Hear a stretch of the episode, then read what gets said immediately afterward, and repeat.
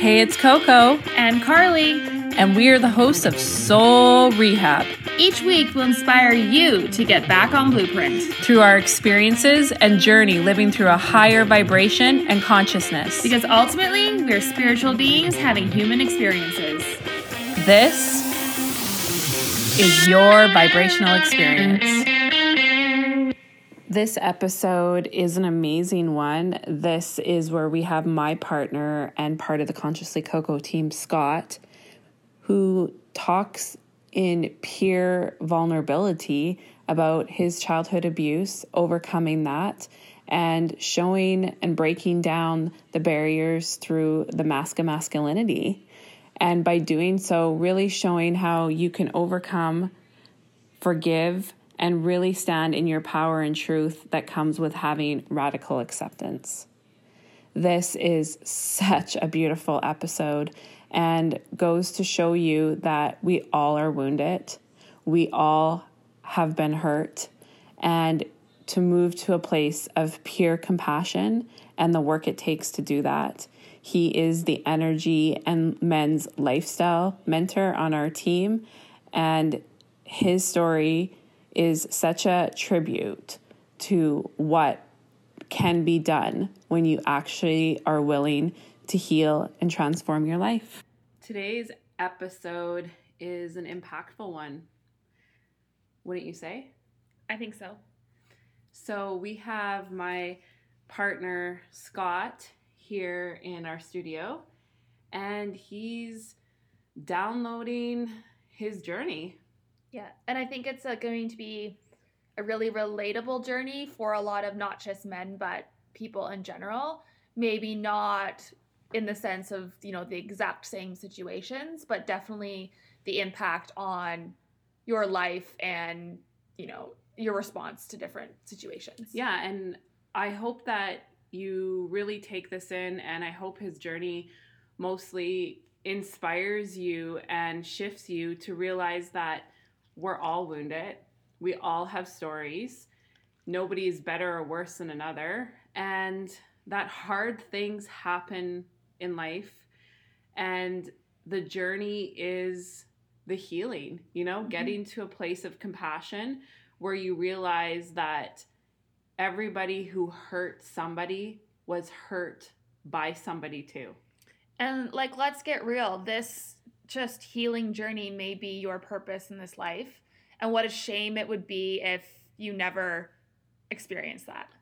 Yeah, and a lot of people hide their traumas, hide their experiences because they're so scared of being free. They're so scared to share their story because of so many things. So let's give Scott so much love and light as he begins to break down his journey and story. So, everybody, welcome Scott. Hi, Scott. Hi, everybody. hey, guys. Hey, guys. So, we would like you to just kind of begin to share your journey and what you're here to talk about. So, just to give everybody a quick um, overview, Scott is the men's lifestyle and energy mentor on our team. He really is the force um, to show men how to break down their layers Mhm. how to really break down the masculinity and you know remove the ego from their life Mhm. and by doing that you have to face things in your healing journey that you don't want to Yeah. and his whole entire life has i think brought him to where you are now wouldn't you say I would say so. so he's going to start the journey and kind of talk about it he he uh has a lot to say so Who are you, Scott? who are you Uh, I think that intro was pretty good. So, and I try to be a man of few words. So let's just stick with what was in the intro. Um, so the topic we're going to talk about is sexual abuse, and if that makes you uncomfortable, I'd say really check your feelings, but continue to listen anyways because it's probably something that that you need to hear, and there's a reason why it makes you uncomfortable because it is uncomfortable. It's uncomfortable to talk about. It's uncomfortable people to for everyone involved, like not just the person being abused, but for people to hear about it, it makes them uncomfortable because it's such a messy, emotional event. Like a taboo topic at times. Yeah, like like no one really like as much converse as many conversations as there is about it today. There's still not enough because it's still so hard for people to talk about. And why do you think it is so hard for people to talk about? Like, are you? It's hard. It's hard for you to talk about. Not maybe necessarily now, but previously. Can you speak to that? Um, it's hard to talk about because you have to really open yourself up and you have to be vulnerable, and you have to say like, "Hey, this happened to me," and no one wants to admit that that happened to them. Like we're gonna get through in the story, and I joke about it now with with people at, at, at work or, or with friends, and you know, make comments to each other about things and I'm way more comfortable with it now. But I think a lot of that is because people think I'm I'm joking. You know, people are like, oh, you know, like uh, we'll be a little bit crude here, and it's like, oh, you know, you probably like having things stuck up your bum, and it's like, no, no, I don't, because I've had things shoved up my bum, and not like you know, it's not that pleasurable for me.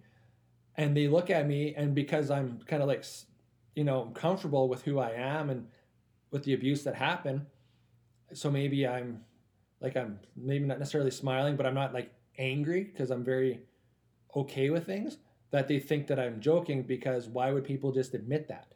Yeah, mm-hmm. and I think that it's really interesting because when you are so free from your wounds and your trauma and you can speak like that, people don't know how to take authentic people. It's right. shocking because people yeah. are not used to being presented with that much real honesty. Well, let's also take it back to how we always talk about how everything is energy and it's a vibration. Like authenticity is a really high vibing state of being. And so if you aren't that, it's going to be uncomfortable mm-hmm. for you. And that's why it is not common because not everyone is at that level. And, and, and it's hard to reach that level because how do you move up if you don't have the conversation? And how do you have that conversation if there's really no place to have it? and I mean therapists and counselors are are great, but they don't necessarily work well for everyone, and they didn't work well for me in my journey and what I had to go through to get to where I am today. Yeah. So this is a, a vibrational experience. So um, please listen to the words that Scott are, is saying and really let it flow and impact you and realize um, realize that you're not alone if you are somebody who has experienced any type of trauma in their life and you know once you you wade through the messiness um, it helps you elevate and and move to a different like carly said mm-hmm. vibrational mm-hmm. state so can yeah. you tell well, and, and, maybe sorry i don't mean to interrupt yeah. coco but I just want to also circle back to that is why we're having this conversation. We're not having this conversation for the shock value. We're having this conversation as a learning tool just to say that everyone has the wounds. And it's when you recognize that the wounds are affecting you that you can then heal them and move forward. And that's why we have Scott on today, is because he is someone who has healed strong wounds to be the person that he is today. Correct. And once you heal those wounds or you're aware of those wounds, you start looking at people and you start talking to people and realizing they're they have their own wounds. And then how you treat them all of a sudden is going to be different because mm-hmm. it's a lot more love and compassion when you are approaching others, especially when they're having a bad day. So, so can you tell us um, how your journey begun? And obviously, you weren't always the person that understood this and you were a wounded person vibrationally wounding other people perhaps with your words with your energy with your decisions because you were wounded. So can you break us down with the story of your trauma and how this began so that you got to this full circle moment? So did your trauma begin as a kid or as an adult and can you open up and share with us the story of how that began? So we'll start with like the few of the earliest memories that I have of my childhood, and we would be talking around uh, kindergarten to well, well, it'll start at kindergarten and probably work its way up to about grade three, and then there'll be a gap in there for a little bit, and then we'll we'll move on from there. So, at kindergarten, I can remember coming home and and having a, having to play a game. And the game always wound up around some sort of like sexual of sexual nature. So it was like you played a game and you lost you lost like a sock. Or you played a game and you lost again you lost like a shirt. You played a game you lost again you lost your pants. And then when you were down to nothing and you were naked then it turned into like oh okay you lost again. You need to touch my penis or you need to do this and you need to do that. So that was like at a very young age of like shit i just want to i just want to win. I just need to i just don't want to lose so i don't have to go through this. I know where this is going and even at like five or six i knew where it was going and you just want to like god i just wish one day i could win so i didn't have to do this. But you're competing against someone who is older than you who is more skilled than you are at a five year old, and you're not going to win. The chances of you winning are are so slim. So you always lost, and you always wind yourself up in that position. And you kind of like you feel like guilty because you just you're just not good enough.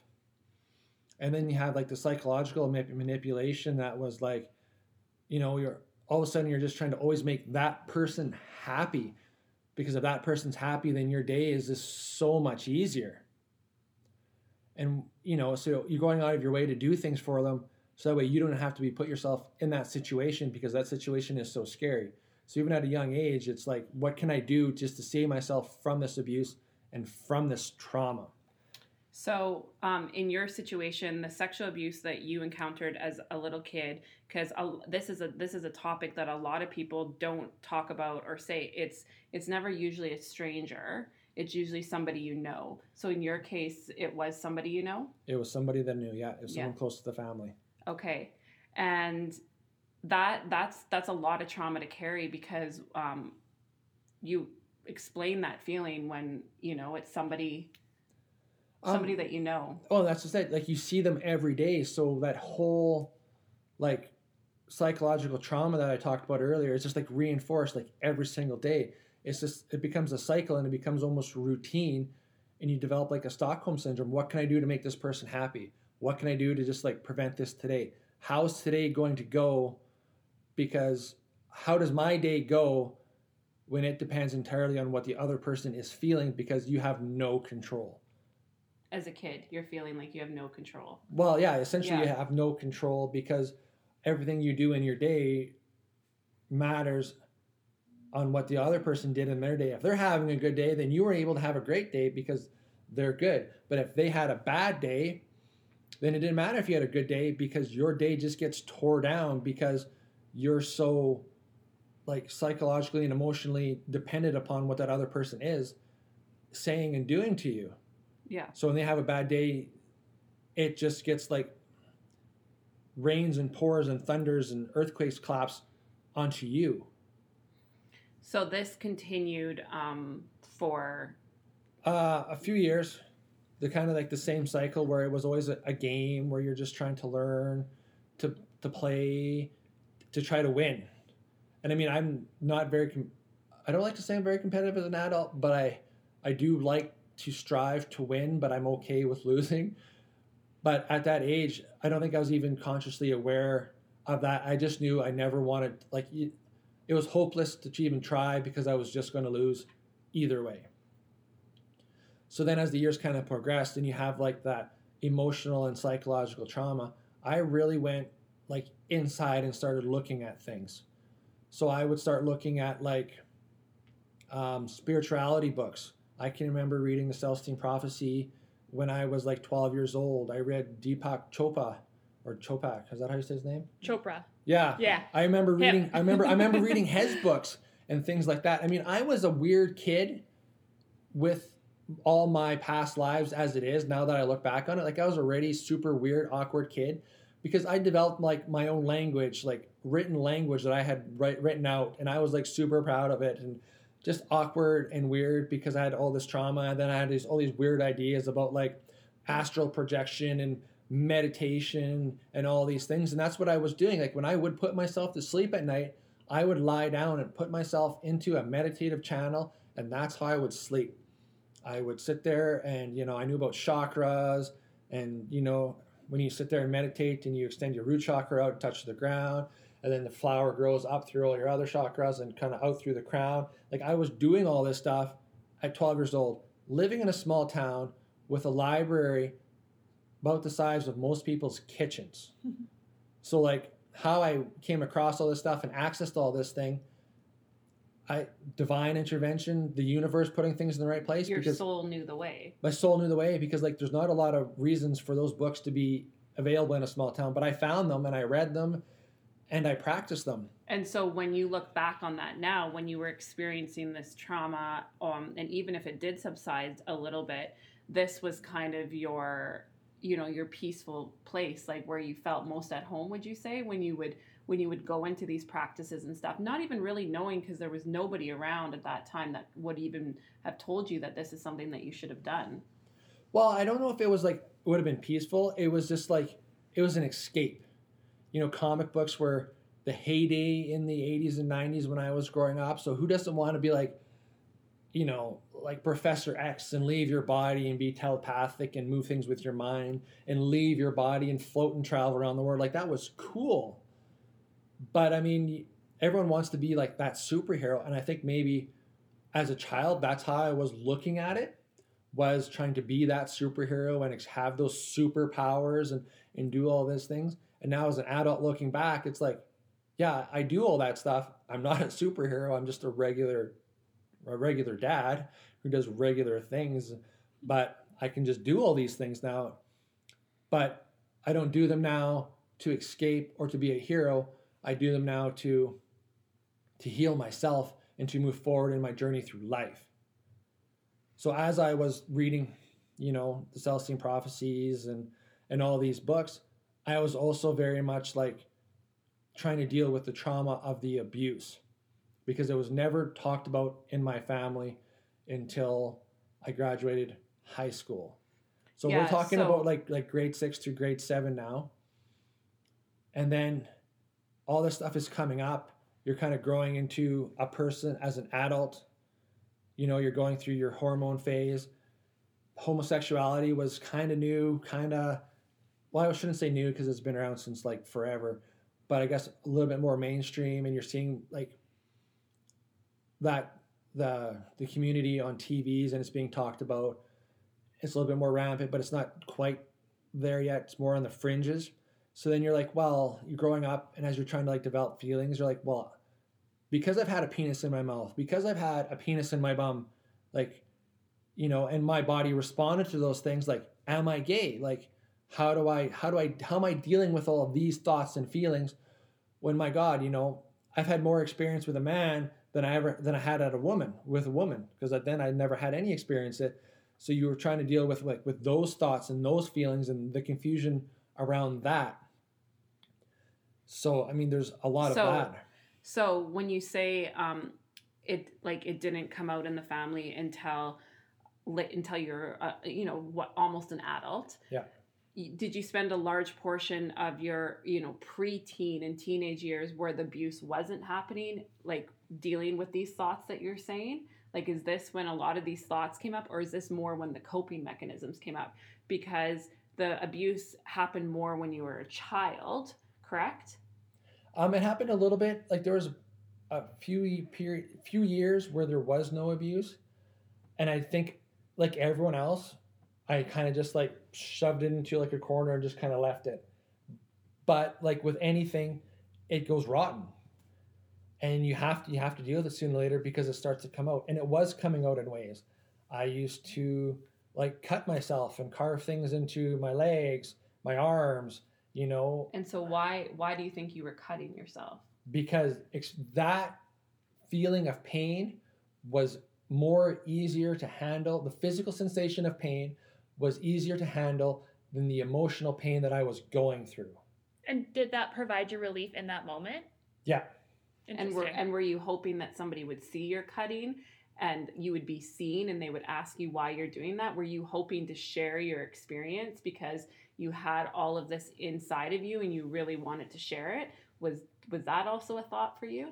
I don't think there was a conscious thought. I think I was doing it probably unconsciously so someone would see, so someone would save me. I mean, growing up, I would think I was kind of like a forgotten, like middle child From your perspective. from my perspective. Like there wasn't, you know, I wasn't the firstborn, I wasn't the lastborn. You know, I wasn't really good at anything specific, so it was very easy to like, you know, deal with everyone else that had everything going on, where I wasn't doing a whole bunch. So I think it was very easy for me to have been set aside. So it was a combination of my own choices and just like, okay, so Scott just doesn't require that much attention, so that's okay. We can go deal with with all the other ones.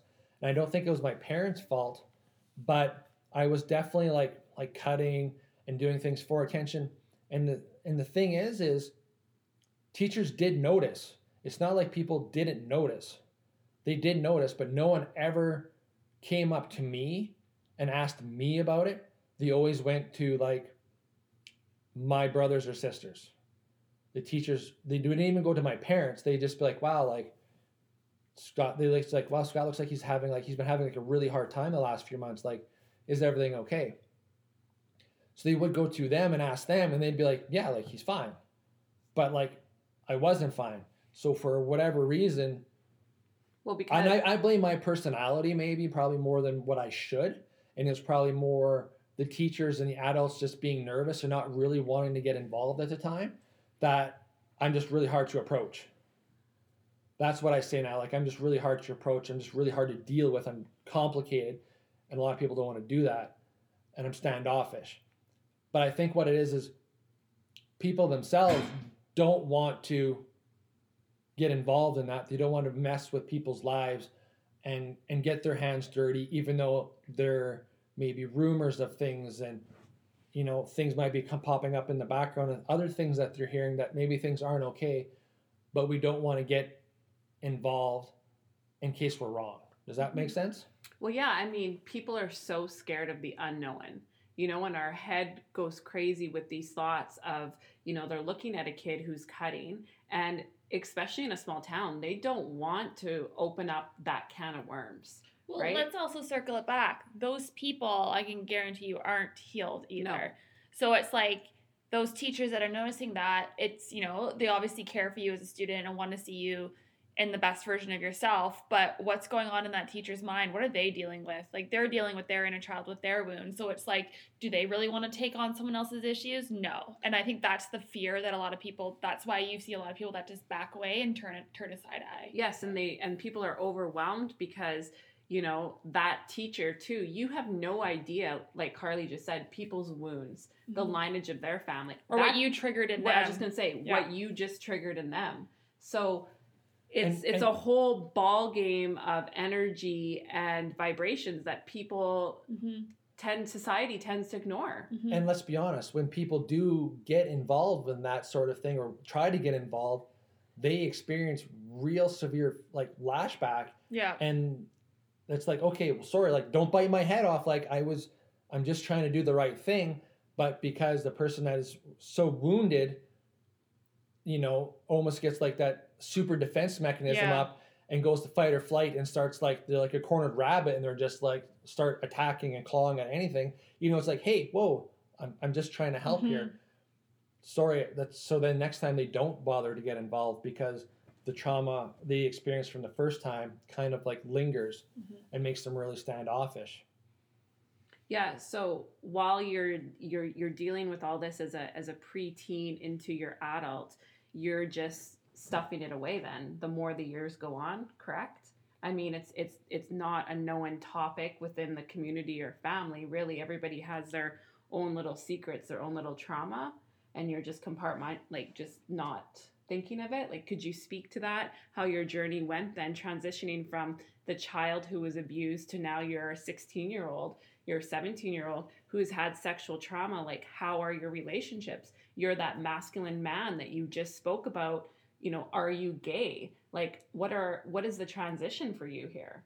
Well the transition took took years. It wasn't something so simple. It was just like like did you talk like typical therapy is you need to go to a counselor you need to talk to somebody. You know our work is energy. We Mhm. understand all of this is energy. We understand the lineage of this.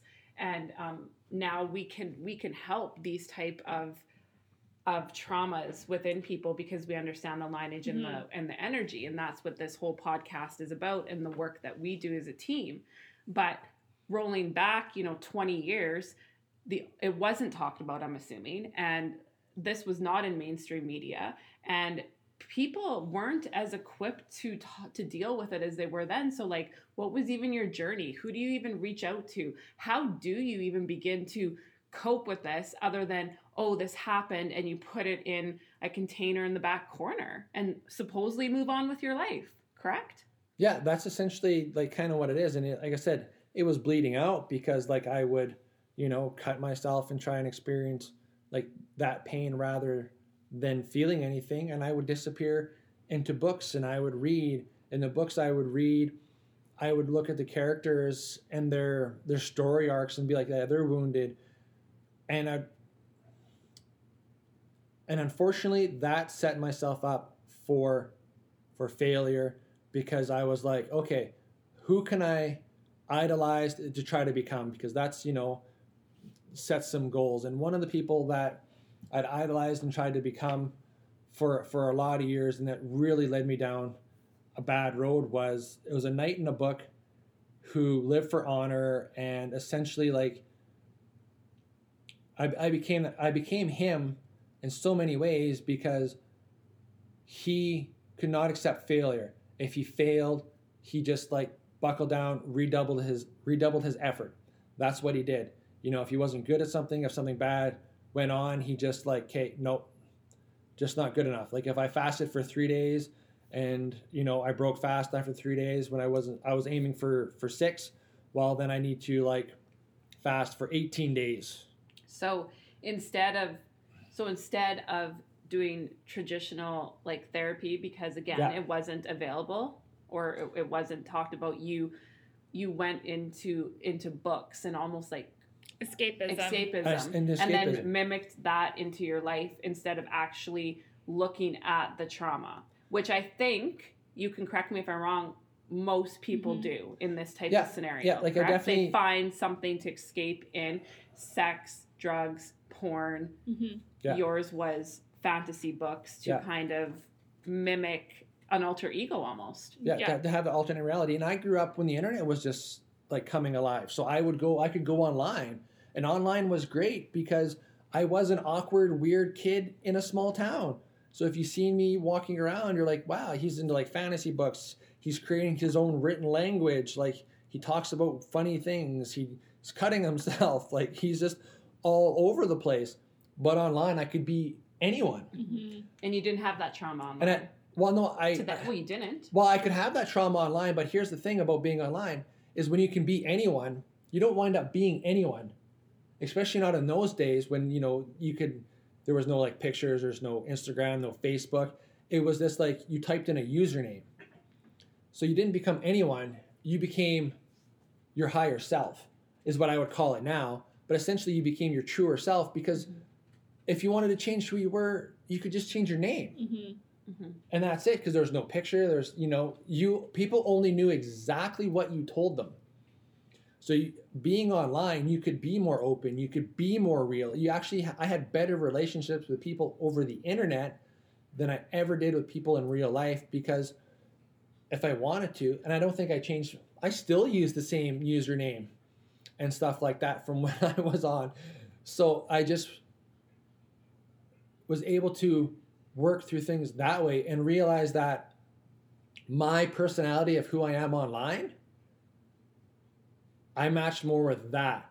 So what I started to do was bring that personality from online to the real world. hmm So how I talk, how I spoke, how I listened to people, I brought that because I liked that and I enjoyed who that was and that made me more comfortable, made me more confident. I took steps to build that life on the internet into my real life now.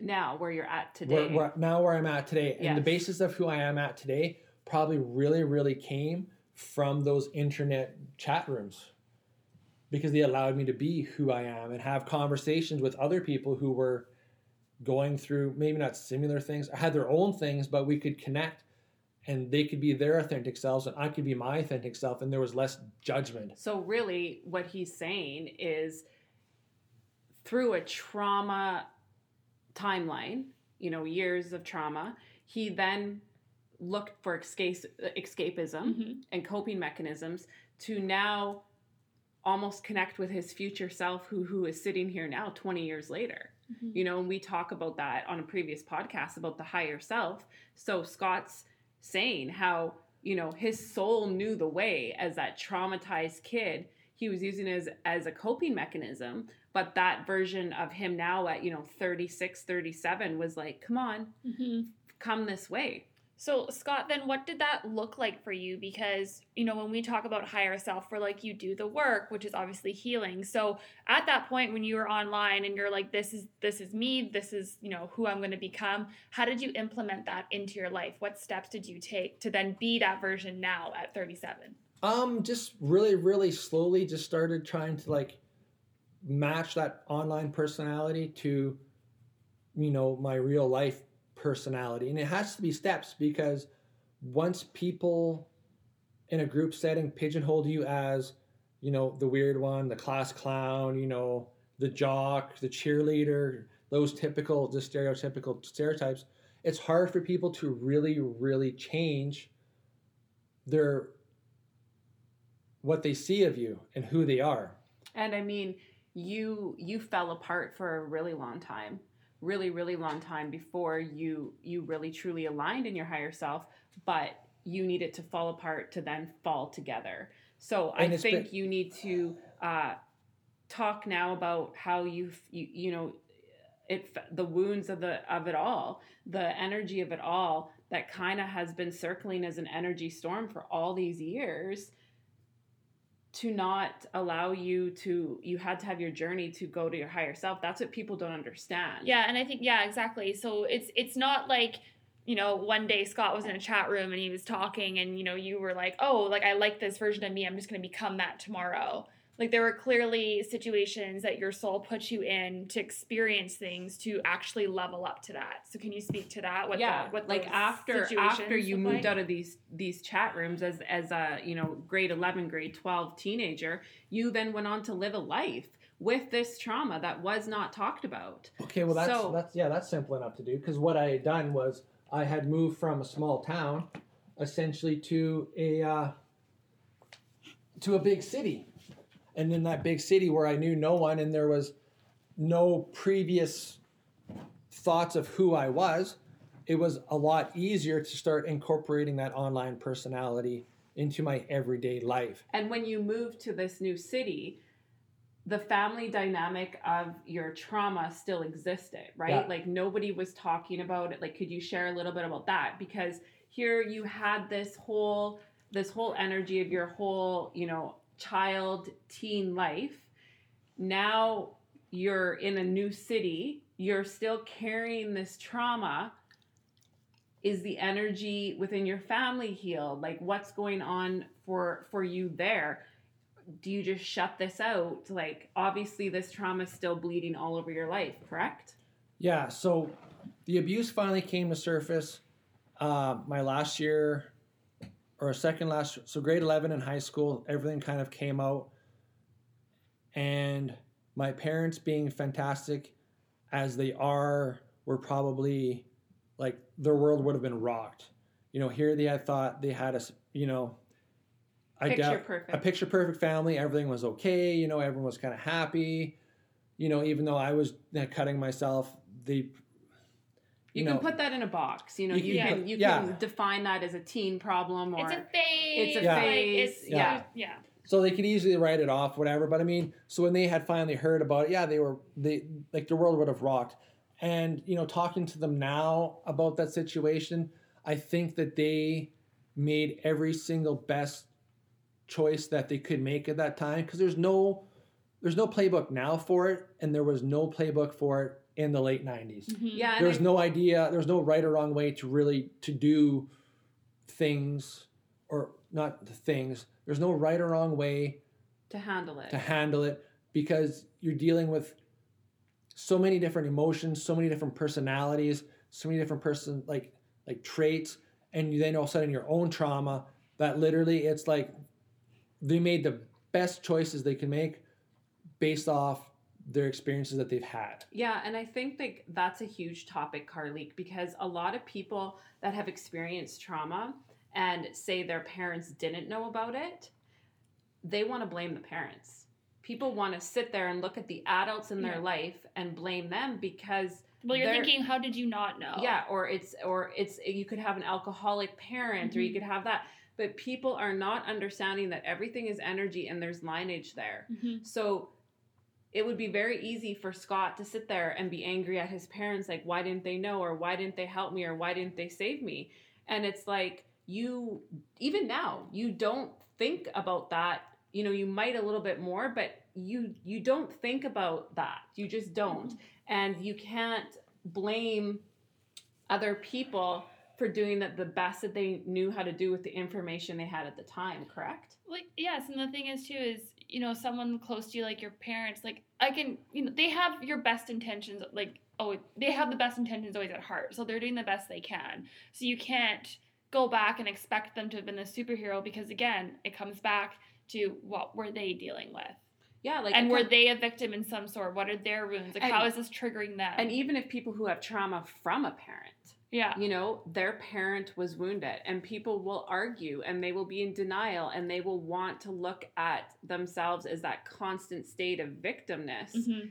but in order to heal your wounds and to change the trajectory of your life you have to do that inner work to realize that people are wounded and wounded and wounded and there's the lineage there hurt people hurt people there's a very very small percentage of people who were hashtag born that way Mhm. so in your situation, yeah, compassion to your parents because they they were you know raised in a generation and in in, in a smaller mo- town mindset where this just it existed for years. This is not new in families, in lives, and everything. It existed, but like you said, it would have rocked their world. Mhm. And how do they cope? How do they deal with trauma? How does anyone deal with trauma? Well, they did what they were taught, essentially, never really brought it up or talked about it. I mean, they And- started to deal with their trauma from the abuse and the finding out of it more when I was probably in my mid 20s because I started talking to them about it and approaching to them because I was getting to the point in my life then where I was a lot more okay with it. I could talk about it and not be hurt. And I realized that they did the best that they could and they honestly had no idea what they're doing because I started to look at them as like, you know, you take the rose colored glasses off of your parents. They're not superheroes. We're flawed. They're flawed. Myself as a parent, I'm flawed. The choices and the decisions I make for my kid now may not be the right ones, but they're the best ones that I can make for them at this point in time in their lives. And that's no matter what I choose, it could be wrong because they might have thought I should choose something else. Once you start to look at your parents through those type of love and compassion eyes, and I could have that conversation with them a few times, they started to like open up a little bit more on how their struggles and things were dealing with it. And I think too, we always say this is when you start to do the work and you start to heal and you start to release, everyone around you starts to shift as well. So, as being your partner and watching this healing journey, with you and your parents, it's really interesting that when, especially in the last few years, when it has been so healing and you've really just talked about it from compassionate eyes and really forgiven the person who hurt you because that person was 100% a victim. Mhm. So much compassion for that person because that person was hurt by somebody else and that person was also hurt. And when you started to speak that way to your parents and really opening up and talking about who you know is the person that hurt the person that hurt you, so two lineages back, everything starts to shift because that vibrational frequency starts taking place. Well, you stop looking at them as a predator and you start to look at them with They- a little bit more Well, they were a compassion victim and love too. and they're a victim. And that's what it is. You can't you can't be angry and my siblings are still very much angry and mad and upset about it and in that like that victim state where they're just they're so hurt like they're like as we say they're bleeding all over the place and i was at that point too for such a long time because we go back to when i was talking about that fantasy character that i started to to emulate in real life where i would just like make a mistake and then i would just double the standards and try and do better then if i would fail i'd make the mistake and double the standards and do better and always aiming for that version of perfection in my life that i could never achieve because those standards are just they're not able to be held. You cannot work 24 hours a day, you know, sleep zero hours, spend time with, you know, your wife, your kids, you know, and not fail. You can't do that. You can't. That's not even setting yourself for your up for success. You're setting yourself up for failure, and that happened. You know, it took it affected my first marriage because I tried to live that way. And then it really came out in my second marriage because my first marriage had failed. So I just kept doubling the expectations for myself and doubling it and doubling it and doubling it because I hated myself so much and I was trying to avoid things so much that eventually everything did come to a head. So I think that's really interesting because we also talk a lot about energy and the trauma response with energy is busy mm-hmm. and avoiding and definitely in masculine energy because you definitely you know masculine energy is known to not talk about it. But also you know how many females have we seen that are just busy because they're avoiding right? Mm-hmm. and trying to keep up to that level. And i feel that that's strongly what you were doing in this in this it was a trauma response to the energy that was stuck within your body from this trauma is you did it in a sense of perfection I did it in a sense of perfection. And I mean, the only time I was happy was when I was at work, when I was busy. I mean, you could work 16 hours a day. And the only thing you had to think about was the exact next thing you had to do because you didn't want to, you had to be present at work. Otherwise, you have got hurt. You could have got someone else hurt. Like the outcome for not paying attention was so severe, you had to pay attention. So, as you're moving forward in this whole, you know, trying to be this perfectionist and achieve this type of life and you have marriages and you're having kids how is your healing journey taking place? Like are you um, wanting to ever you know speak with the person who did this to you? Are you trying to avoid being like this person or having any type of association with this person? Like I think people need to understand like there's they're understanding that like you went through the trauma. They're possibly looking at themselves but how do you get that from that point to victim to to a place of compassion. How do you move through that energy? How do you how do you level up from victim to understanding that the person who hurt you is a victim? Because everybody can say okay i've had this trauma or i've had these wounds. You know even carly and i talk about it in previous relationships or friendships where at one point you were angry and hurt but then you move to that healed place of compassion. So you started talking about yeah. in your 20s. Yeah, it, will and it'll it'll show how it kind of comes comes around into, into that point is because I hated I hated myself. I hated that person and I hated everything about them. So I was the exact opposite of that in every single way that I could be. And that's how I held on to it for so long. But when you are angry for so long, it's exhausting. It's tiring. Like if you close your fist right now and you squeeze it, how long can you hold that for? That's like the bottle of rage that is just inside and it would seep out like every now and then because I would get mad at myself for not being perfect for for failing and that pop that lid would just like pop just a little bit and things would come out and I would punch holes in the walls and I would, you know, break oh god, chairs or whatever the heck it was at the time because I was so hurt and I didn't know how to deal with it. I didn't know how to release it. And there's really no conversation that I could that I knew I could have. So I was dealing with all this stuff like just internally and just trying to like slam the lid back down on that pop bottle. How do you and it only works for so long and eventually one day it came off and when it came off it blew I bled all over a house literally um, because I was breaking glass, I was punching holes in the walls, I was crushing an oak table with my hands. Like I have scars all over my knuckles, my palm of my hands from it. Like I was bleeding everywhere because I was so scared because the person I was in a relationship with was leaving me because I was such a mess.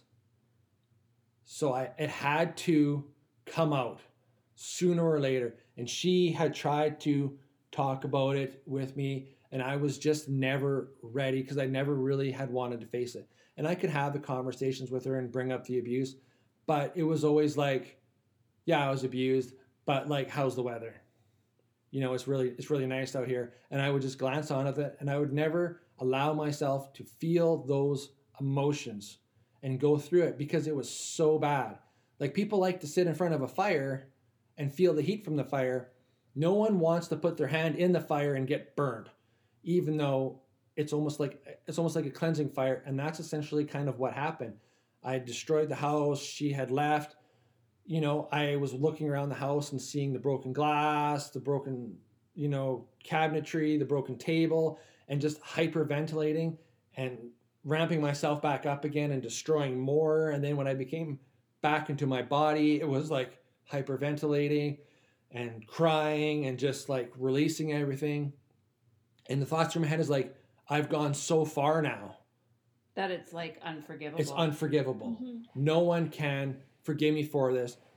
And I can't forgive myself for this. How can anyone else forgive me for this? You know, it's time to end it. It's time, time to go. So yeah, I wound up taking like pills and trying to commit suicide because I couldn't deal with the pain anymore. I was so done. I had released it all. I was empty. All that tension that had been built up was was gone. What do you do when you're just that empty and there's just like there's nothing? And you don't even know how to even feel that because you've never felt nothing before. You're just empty because you've lived off rage, anger, frustration for so long. That's been your food, your substance. When that's gone, you're like, I don't I don't know what I am without this pain. It's it's time it's time to try and kill myself. So I took a whole bunch of pills and wound up walking away from it thankfully, but I mean it that so, that so so in that moment that is Carly that's energy right when he's when he's in that moment all that stuff is coming out of him. Well, it almost sounds like to me like that would be the start of your awakening. Like, yeah, it's you know we always say how like it, you're gonna have an awakening and it's gonna be intense, and obviously that was very intense, and it's not like that for everybody. Mm-hmm. But it, that was kind of like your soul saying it's time for a reset.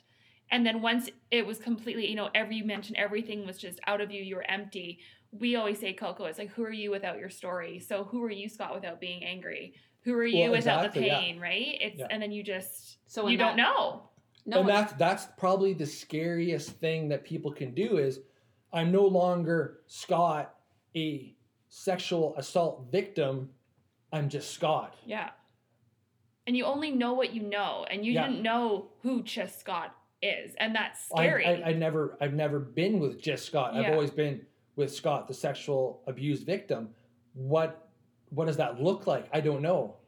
and so it's so scary like our minds are so scared of the unknown and it's it's better at that moment to think that you should die because your identity is so wrapped up in your trauma and that release of energy you know decades of energy just came out in that singular night in that singular moment. And like rock bottom has a basement and you were sitting there yeah, and I mean the thing is too is with that is because you were wounded and you hadn't dealt with the wounds yet. It's Yeah. like if you are doing the work and you are trying to heal, then when you sit there with just yourself, you're not gonna have that oh it's over moment. You'll under you'll have the understanding behind it.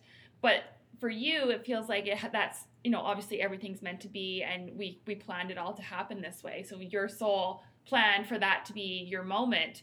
Um, but after that, once you know, looking back, let's say like a week after that happened, like how were you feeling as as a person? Oh, a week after that happened, I, I mean, we can we can talk about it, but it would have took me another three or four years after that moment to really sit back and be able to to reflect upon it because after that moment I was so I was so numb. I was so scared to feel anything. Scared to feel happiness, feel scared to feel joy because well you had an over you had an he had an overdose yeah. that he survived from. Mm-hmm. And like you had you have said to me like that is the most scariest raw moment especially for well anyone but especially for masculine energy who very much is the support network for everybody you were alone and, in this and overdose. you had zero control. Yeah. Once you took those pills, you had no control over how that was going to affect you. And as a man, Yeah. you're told you were in control, you were the provider, you ensure everything happens how it's supposed to. And in that moment, you literally took that away from yourself. Yeah, and in this whole moment of like the the terrorizing the house and taking these pills and cutting yourself up, that was also that was the trauma coming out, but Yeah. that's also the inner child. Mm-hmm.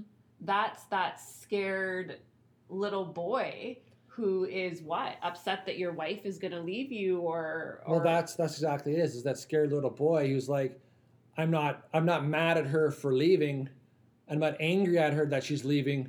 I'm scared because I'm being left alone. Yeah. Mhm. and it had nothing. My anger, my destroying the house had less to do with her, and had more to do with me.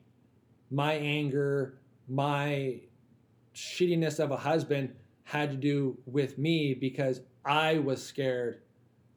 I was traumatized and I couldn't handle my own feelings. And I just wanted to be like mothered, is essentially what it, it'd be the Mhm. way to do it. Like I wanted to be held, I wanted to be cuddled, I wanted to be like, things are going to be okay. you want it to be seen. Yeah. and they, they, they weren't okay. She couldn't provide that for me because, you know, she had her her own wounds and her own misgivings and stuff that she was going through that she was just unable to give. So it's not like we were a bad couple or, you know, necessarily like a bad relationship. It was just we just weren't good for each other. That's all it was. Oil and water are both liquids, but they don't mix, but they can still sit in the same cup together. Mhm. And that's essentially what that relationship really was was just a bad mix of people. And I think that th- by you sharing this story, it really shows that like everybody has these relationships or they have these instances in their life where you know somebody acts out Mhm. or somebody um, does you know yeah what you would term unforgivable things or you know someone dr- drove drunk and killed somebody or somebody you know hit somebody which is not that is not okay by any means are we saying that's okay but you learn when you heal yourself and save yourself and do that work that those people that do those actions are hurt people Mhm.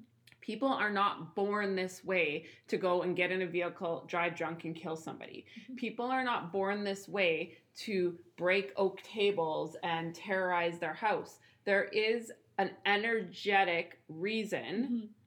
why somebody gets to these points and does this because it's all energy that is stuck within the body and a lot of times trauma and coping mechanisms and all the things to get them to this point. So by you sharing your story, I think you're really trying to put a highlight on that for people to realize no excuse for behavior, 100%. percent But a lot of times you have to get to that volcano moment, Mhm. that awakening. yeah. And I- everybody's is different, correct? Yeah, I was just gonna say I, I was gonna use the analogy that you used, Scott, of the pop bottle. So it's like you have soda and like you love the soda, it's sweet, it's you know a good time. But if you shake the soda enough, there's enough trauma that that soda goes through, it's gonna blow. And that's energy. That's Mhm. just like the personification of like the energy feeling that we're talking about. Yeah, correct. So, like Carly said afterwards, you know, it took you a long time to even get to the next layer of healing because now you Yeah. had your awakening. Like there was Scott before that episode and Scott after, I would say. Yeah, and then like I'm wondering too, Scott. I'm assuming that you know that point happens, you awaken, you go through all that, but you know your patterns and such didn't change overnight. Um, No. they, they it would have been it would have been a slow change because I changed my my life from then. But like I said, I they would they would have changed probably a lot more than what you would think Mhm. in subtle ways. But essentially, I had turned the the emotion switch right off, Mhm. and I was just a zombie. I'd wake up, get dressed, go to work, you know, and So, so, you found what- a new way to cope. Exactly, it was well, essentially, yeah, I was no longer like using work as an escapism. I was using like numbing. numbing. I just numbed myself. I didn't drink. I didn't do drugs. I had just turned off everything, so I wasn't just happy. I just wasn't sad.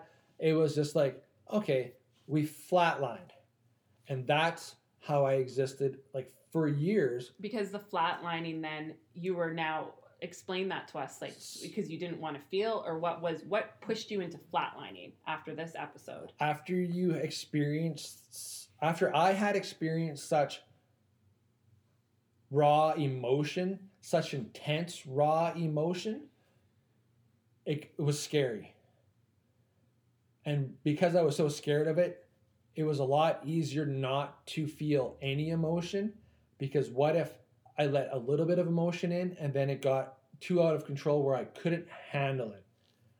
And I was so scared of that because I was trying to just like control everything. I was trying to handle everything and be that that rock and go back to kind of like you know that steadfast steady reliable you know image of a man where it's just like nothing rocks him but i was so blown off course and like a kite i'd lost my the string that someone was holding on to and i was just flapping in the wind and i didn't even re- realize it at that time that i was just so lost and trying to just find my way back. And so I- that so that is a lot of what an awakening is Mhm. and we talk about that a lot um, in our work me and carly always say that there is that singular moment in time where life just gets hard and you hit that rock bottom. Yeah. mine was a breakup. Yours was a breakup where you're like i'm freaking done. Like this is so hard. And then you shift. Yeah. and you all of a sudden awaken you start slow some people awaken really fast. You know scott had already unconsciously awakened as a kid right? And so now here he is just numb. And that's where you like really start moving your your seat of the soul starts moving because you realize that who i was before is no longer who i am and you're kind of like a newborn you don't really know who you are or what to do and it's scary Mhm. and the layers start slowly peeling back and that i would say was was what was starting with you you were just kind of floating in this new energy you're you're starting your awakening and your awakening i think from that point took took a good 10 years I don't know. Don't you think? Maybe not 10 years necessarily. Because what I noticed was, even though I wasn't feeling anything, what I had kind of done was I'd quit talking. And when you quit talking and you start really listening to other people and you start observing, you start seeing things and you just start, and things just start to change for you because you start, you start to really hear them because you're no longer listening to reply, you're listening just to listen. And I mean, I had a number of years after the suicide attempt in that night where the girl I was with had stayed and we tried to make things better, but because I was so emotionally numb that and I wasn't coming back out of that shell maybe quick enough for her that she she did leave. So it was just like you just kept listening and just kept like doing the things that I was doing and just starting to be a lot more aware and allow myself to really feel things slower. Like it took me probably a few years after the suicide attempt to really like start to allow feelings to come back in and as I got more comfortable with like a little we'll say like on a scale of 1 to 100 it would go to like a 5. Okay, we can handle a 5. Okay, down days maybe, you know, would take me down for a little bit and then i would we'll say like a negative five or whatever and then you kind of like okay i can handle that and then you kind of just start like building the scale back up and and noticing like the roll of the roller coaster or the the roll of the waves coming in and out and you start to navigate them a little bit better. You're almost like relearning how to experience emotions and how to handle them. But there's like no language there's no there's no words because those things emotional words weren't taught to me growing up yeah so when you're trying to piece your life back together and go through this awakening you're also this like strong masculine energy like looking at you right now me and Carly always talk about this. Like you are masculine energy. He has full sleeves. Mm-hmm. He has the beard. He loves fitness. He's that he's that man's man. So to be able to sit there and talk about any of this is almost like you're speaking Greek. Like it's foreign. It's really hard to learn to relearn this or learn this so that you can, you know, come out of the mask of masculinity that is also surrounding you. Because well, it's, it's really hard. Yeah, you just have to start accepting I mean, the emotion, the emotional, the emotional side of things, because like there's, you have happy, you have sad, you have angry, you have depression, you have hungry. But in between those five emotions, there's a range of things that you can feel that are a lot more complex than just those simple things. And that's what I was really starting to learn. I was starting to put together, well, you know, okay, I'm happy. Well, I'm not really happy and I'm not really content okay, like I'm joyful. You know, I'm not really sad and I'm not really angry. Oh, I'm just like disappointed and start using a lot more of those words. And I quit trying to answer the question like when people ask you, How are you? Oh, I'm fine. Well, fine is like a mindless word. It's what what's fine? Like it's so generic. Be like, no, like I'm I'm gracious. I'm full of gratitude. I'm I'm nervous. I have anxiety today. You know, I'm a little bit depressed. And you start adding some of those words because as your language evolves with those words and you're able to describe yourself better, you're opening yourself up to new possibilities and you're less limited. And so all of this is wonderful that you got to this point, but as somebody who is listening and hearing this, they're probably like, I can't grasp how you dug yourself out of this darkness to this new ver- this newer higher version of you moving to the point of this compassion so is there somebody in your life that helped you? Did you just kind of dig dig dig deep? Like just you knew how to face your shadows you knew how to sit with this. Were you facing at any point the trauma still? How were you unpacking that? Because you still had all these energies. You're starting to learn how to do the emotions, but are you facing the energy? Like how do how do people unpack that? How do you unpack this? Because yeah, it's it's it's wonderful that you can now speak these words and do these things, but you you unpack that and what started triggering you?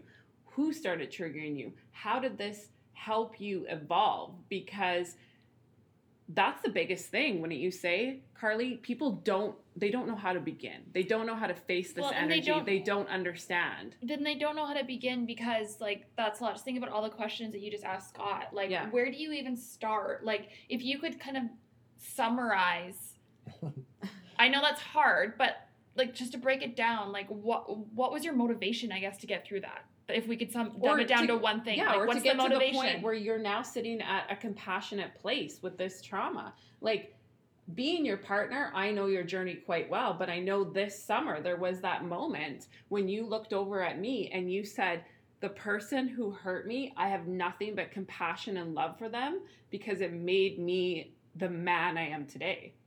And like it makes me emotional even saying that now because we were in the car and you looked over and I started bawling and you had tears in your eyes and you're like, I just have so much love and compassion for that person because they were a victim. They're struggling. They're they're carrying the weight of this energy on their shoulders.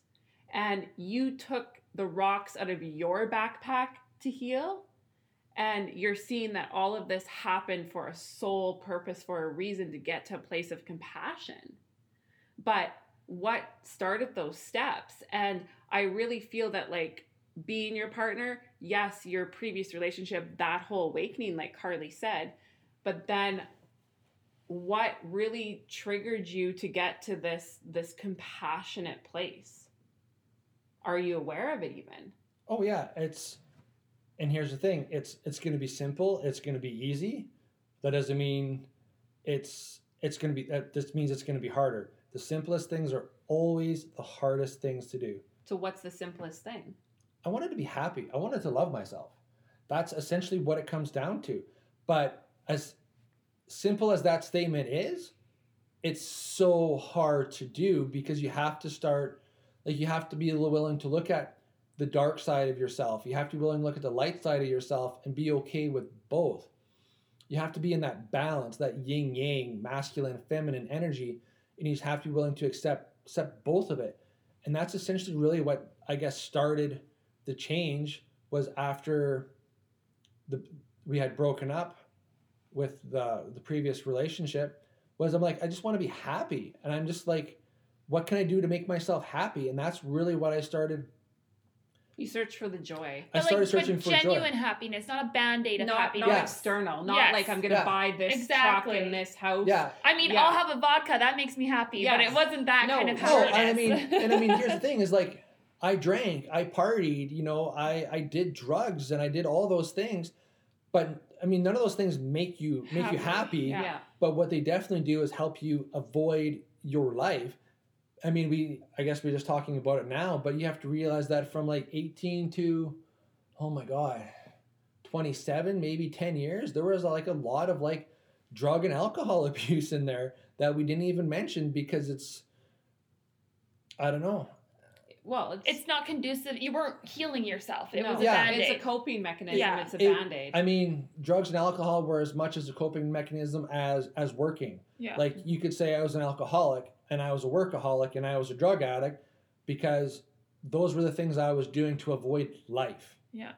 And once you start like experiencing life and you start like looking at things differently, you start to find joy in it a lot more and you just start being a little bit more content. And the goal is not to be like go from like 0 to 100. The goal is just to be like today I noticed you know um, the view. The view was amazing this morning if you guys were up and I seen the clouds and the sun and just the way the the skyline looked, it was just amazing. well that was thing- my that was my joyful experience like like this morning. And you start to look for that in your day and then you always just are looking for things that like that make you make you smile, make you maybe notice. And it doesn't have to be like a view or a flower or a picture. It could just be simple things like um, a conversation and things like that. It doesn't have to be like complicated. Just really look around you and feels like what makes people tick because it's going to be different for for everyone. Well, I think that is a large part of who you are now, Scott. But I think, you know, seven years ago when I met you, you were not this person that you are now. You were a shell. And I think from me being along your side in your journey, what really started to ramp up your healing was you started changing the behaviors, the patterns, and the habits that had caused and what you surrounded Yeah. with the coping mechanisms. So the friends, the lifestyle, your working lifestyle, you know, being an oil field person, um, and really starting to feel like backwards all the way into the childhood. Like you started looking at your your relationships and feeling that and then you started then being ready to move into the trunk over in the corner. Because when i first met you the very first thing you told me within the first like two weeks of meeting me was the sexual abuse. But w- by the time you got ready to look at that you had to look at it's almost like you had to do chronologically. Mhm. you know the most recent okay we went through that house that journey then you move to the next and the next so now the person that you are now in the last like two years looks at the joy but i think it's important to say that the joy is hard to get to when you're It's- still it's hard to get to, but it's, it's hard to admit because I can remember being in those moments, like still trying to find it. And I can remember being at work at like minus 35 in a windstorm and being like, this is just like the best thing in the world. Like, there's not a lot of people that are willing to stand outside for 12 hours a day in a blizzard and work and just like laughing and having fun. And I really started to change how I worked because I buried myself in work and I would take on all of the most physical tasks that I could. But as I got, because I was such a good worker, I started getting promoted. I started to look at other people and be like, they can't do what I can do.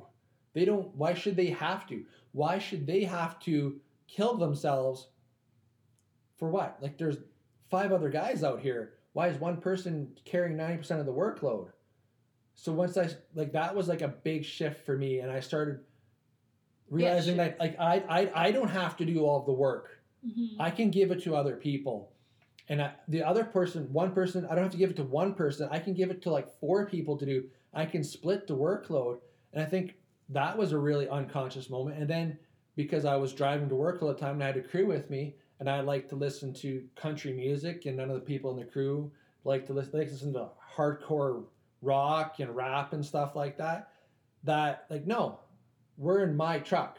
This is what I want to listen to. We started taking your power back, and you started. I start, yeah, I started putting like injecting myself and putting myself out there more and be like, no, this is what we're listening to instead of being that wounded instead victim. of just being like okay like you you want to listen to that well i don't want people to know that i listen to country music mm-hmm. and now if you look at my playlist i have a playlist of like a 16 year old girl going through a breakup it is the saddest thing in the world to listen to it's all like love songs and slow country music and love ballads like it's like taylor swift on repeat it's it's almost embarrassing to even say out loud because it's not like you know when you go to the gym it's not AC/DC. It's not like Nickelback. It's not like Guns N' Roses or Aerosmith. It's like, okay, cool. We're gonna listen to Taylor Swift 21 and we're gonna lift weights. That's what I listen to. but to. That's also injecting more of the feminine energy yeah. and demasking the whole masculinity that people don't want to do. Well, do you know what it comes down to? It's just it's so interesting because when you're just so lost, you just don't know what to do. Whatever you've been doing or what your instinct is, do the opposite. Exactly. That's just pretty much what right? it is mm-hmm. because that's what you've been doing for so long is comfortable that you and need. it's clearly to, not working. And it's clearly not working. So it's like, well, that's what's the opposite of that. And try like to give you, that a try. Like you can't listen. You know, and I had this conversation with a guy at the gym. It's like I can't listen to like hardcore, heavy, fast beat music anymore when I'm working out because I get too amped up. Yeah. I get too excited, and my goal is not to get too excited. My goal is to keep my heart rate low, to stay calm because the lower I can keep my heart rate, the more efficient I'm working out and the longer and faster I can go. So I don't need to be at like 200 beats per minute. I want to be at like 60 and just like, well, I mean, 60 is pretty much like walking, but like, you know what I mean? I want to keep it as low as possible so I can get the most output. It's more of an endurance rather than like a quick, like if I was going to do like a three minute workout, yeah, maybe I might like throw on something heavier and, and use that as motivation to move through it. But now it's like, okay, now I'm trying to like control and actually experience things a little bit more and feel and feel mm-hmm. what I'm doing rather than just like, okay, cool, done. Yeah. I have no idea what the hell has well, happened, because, but I'm done. Because you're avoiding so much. Yeah. And I think like to take this full circle is you also avoid it um, the acceptance of the trauma for a long time, meaning that you didn't want to be have any energy associated to you with the person who hurt you. So you definitely kind of avoided that. And I mean, I think you are getting to a point. You are at a point today um, of radical acceptance. Well, I mean, like when she when you when you mention that, like I would intentionally wear jeans, baggy jeans, boots, t-shirts all the time. I had no dress clothes, no button-up clothes, no ties, no dress shoes. Like I lived in like like their elements, the skater shoes. That's what I lived in. Like I looked grungy. those puffy, those puffy sneakers yes. with the yeah. puffy yeah. Oh the puff, yeah. yeah, and that's that's what I because I was so anti that the, the energy. The energy yeah because of what it represented mm-hmm. and then in my relationship with you you're very much like into fashion and clothing you're like wow look at that guy look how he dresses and then we just slowly over the course of our relationship have kind of incorporated more and more of that. And it's kind of been as I incorporated more and more of that kind of energy, it was more and more accepting of that other half. Yeah, the that dark. hole that I was missing Mhm. was because I wasn't looking into all the dark corners and it was just a slow, long process. And I still, I think I have one pair of dress shoes. Actually, I don't think I have any dress pants Well, now. the reason. but I have button-up shirts and bow ties. so what I'm trying to get at is the reason why he um, avoided all that is that's what people do with their trauma because that energy of wearing certain clothing made him feel like he was the person who had hurt him.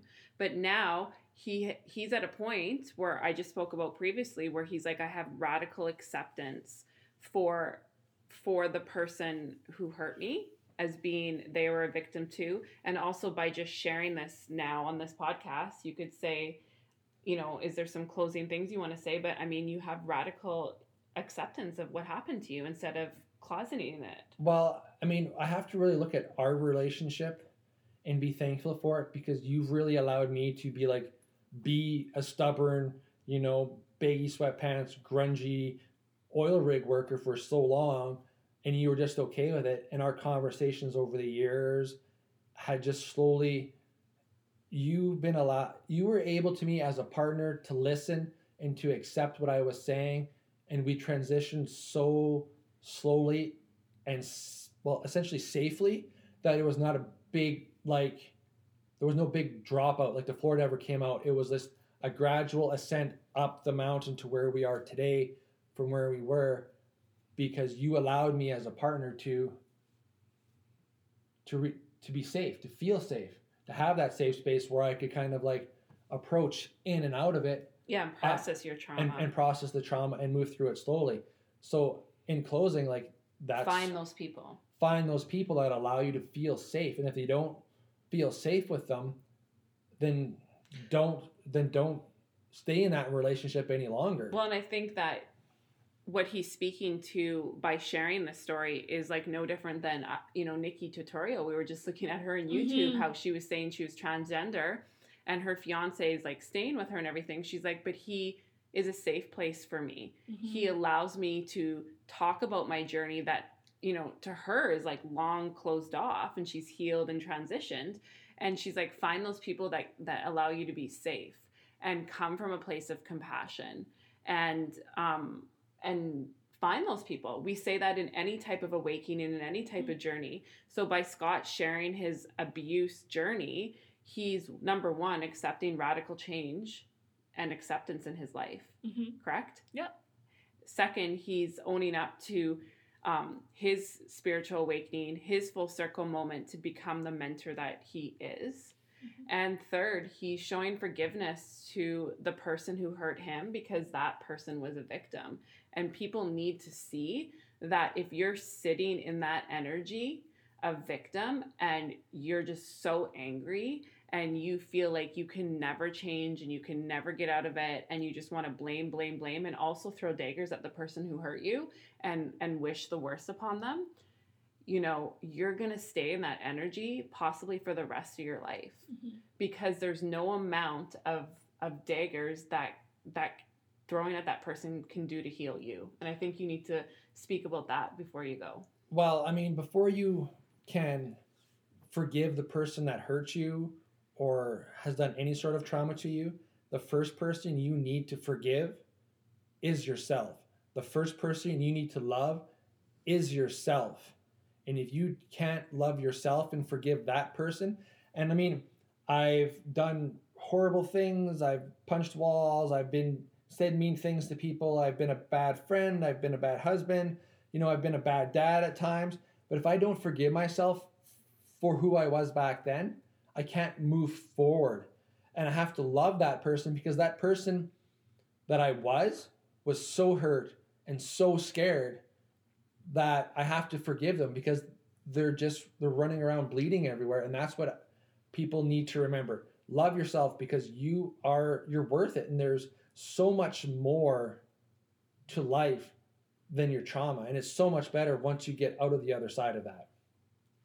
Yeah, and at the end of the day, everybody has their journey. Everybody's gone through stuff. Carly and I can sit here right now and not even remotely relate to sexual abuse. Mhm. It's never come across us. Yeah.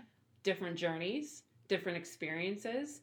Um, you know, but Carly hasn't experienced what I've experienced and vice versa. But at the end of the day, the only person that you can save is yourself.